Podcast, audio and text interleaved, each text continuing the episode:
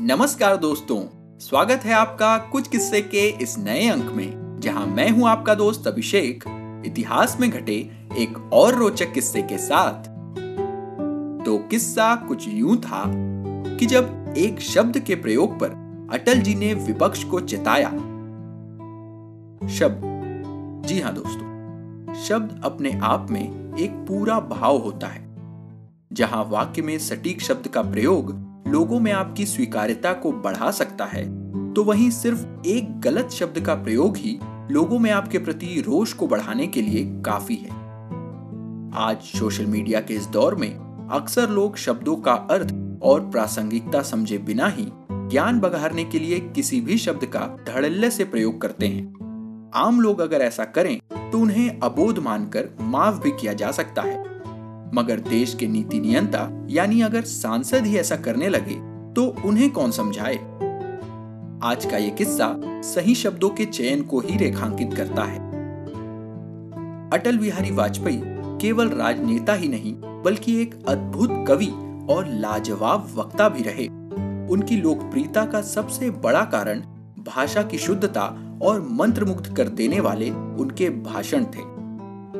भाषण के दौरान विराम की उनकी शैली सही शब्दों के चयन के साथ ही गलत शब्दों के प्रयोग से बचने की भी कला थी। वे स्वयं निरर्थक शब्दों के चयन से बचते और अगर उनके सामने कोई ऐसा करता तो यथासंभव उन्हें समझाइश भी दे देते। वे खासकर बोलते समय शब्दों के सही चयन के प्रति इतने आग्रही थे कि एक बार तो उन्होंने संसद में गलत शब्दों का प्रयोग करने वालों की बखिया ही उधेड़ दी थी। उस घटना पर वे इतने रुष्ट हुए कि उन्होंने तब लोकसभा में नेता प्रतिपक्ष और तत्कालीन कांग्रेस अध्यक्षा सोनिया गांधी तक को कह दिया कि आप जिम्मेदार पद पर हैं, इसलिए आपको तो शब्दों का उपयोग सोच समझकर ही करना चाहिए। मित्रों, ये किस्सा 16 मार्च 2002 का है। अटल जी, लोकसभा में राष्ट्रपति के अभिभाषण पर धन्यवाद प्रस्ताव में अपना वक्तव्य दे रहे थे। इसी बीच विपक्ष के कुछ सदस्यों ने गुजरात के घटनाक्रम पर सवाल खड़े किए।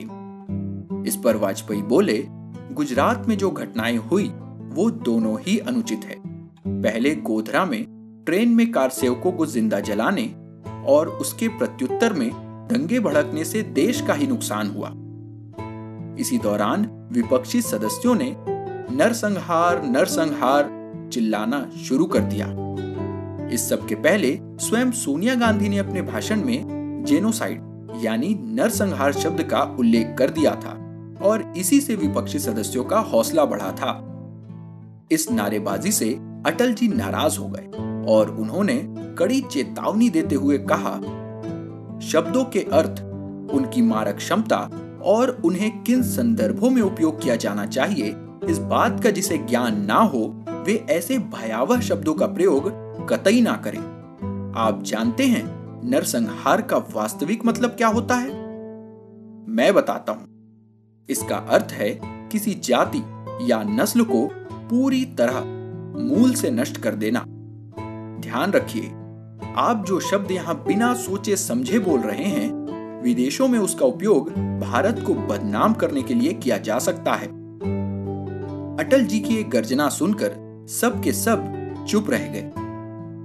दोस्तों, इस किस्से से हम गलत या निरर्थक शब्दों से बचने की सीख ले सकते हैं।